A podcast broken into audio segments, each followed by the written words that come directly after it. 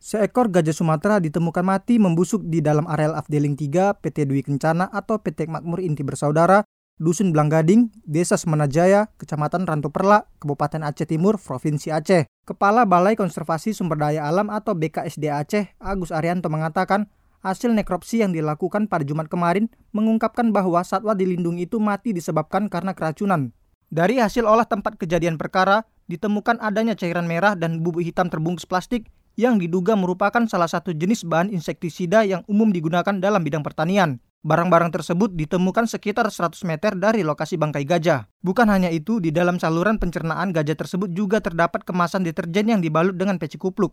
Memang setelah dilakukan bedah, itu terdapat apa berdasarkan hasil bedah yang dilakukan oleh dokter hewan itu terdapat perubahan warna pada isi lambung atau makanan dalam saluran cerna yang umumnya ditemu dalam kasus keracunan. Saluran pencernaannya juga ditemukan benda-benda berupa apa serbuk hitam yang terbungkus dalam plastik bening gitu loh. Itu diduga karena toksikosis atau keracunan.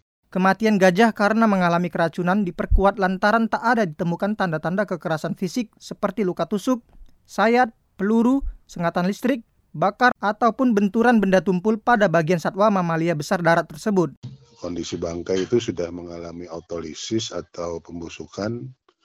Kematian gajah diperkirakan lebih dari satu minggu, kurang lebih 8 sampai 10 hari. Sementara kematian gajah Sumatera juga terjadi di Kecamatan Kelayang, Kabupaten Indragiri Hulu, Provinsi Riau, Rabu kemarin. Gajah berjenis kelamin jantan ditemukan mati dalam kondisi mengenaskan, dengan kondisi bagian depan kepala mengalami luka terbuka bekas sayatan benda tajam, sedangkan gadingnya masih dalam keadaan utuh. Kepala Balai Besar Konservasi Sumber Daya Alam atau BBKSDA Riau, Suharyono mengatakan, tak jauh dari lokasi sekitar bangkai juga ditemukan belalai gajah yang sudah terpotong.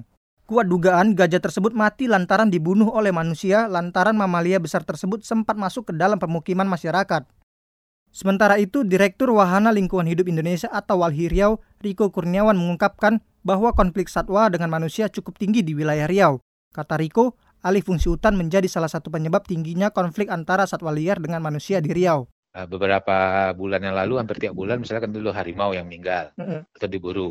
Mm -hmm. Nah sekarang gajah. Mm -hmm. Nah artinya memang uh, situasi saat ini memang uh, kondisi alam di Riau ini itu sudah tidak seimbang antara uh, habitat satwa itu sudah dialihfungsikan untuk dua komoditas sawit sama uh, akasia yang menyebabkan uh, uh, daya jelajah satwa itu semakin berkurang dan bahkan uh, cenderung uh, menuju ke lokasi-lokasi di mana uh, perkebunan itu berada. Nah, sehingga konfliknya cukup tinggi. Anugerah Andriansyah melaporkan untuk VOA Washington.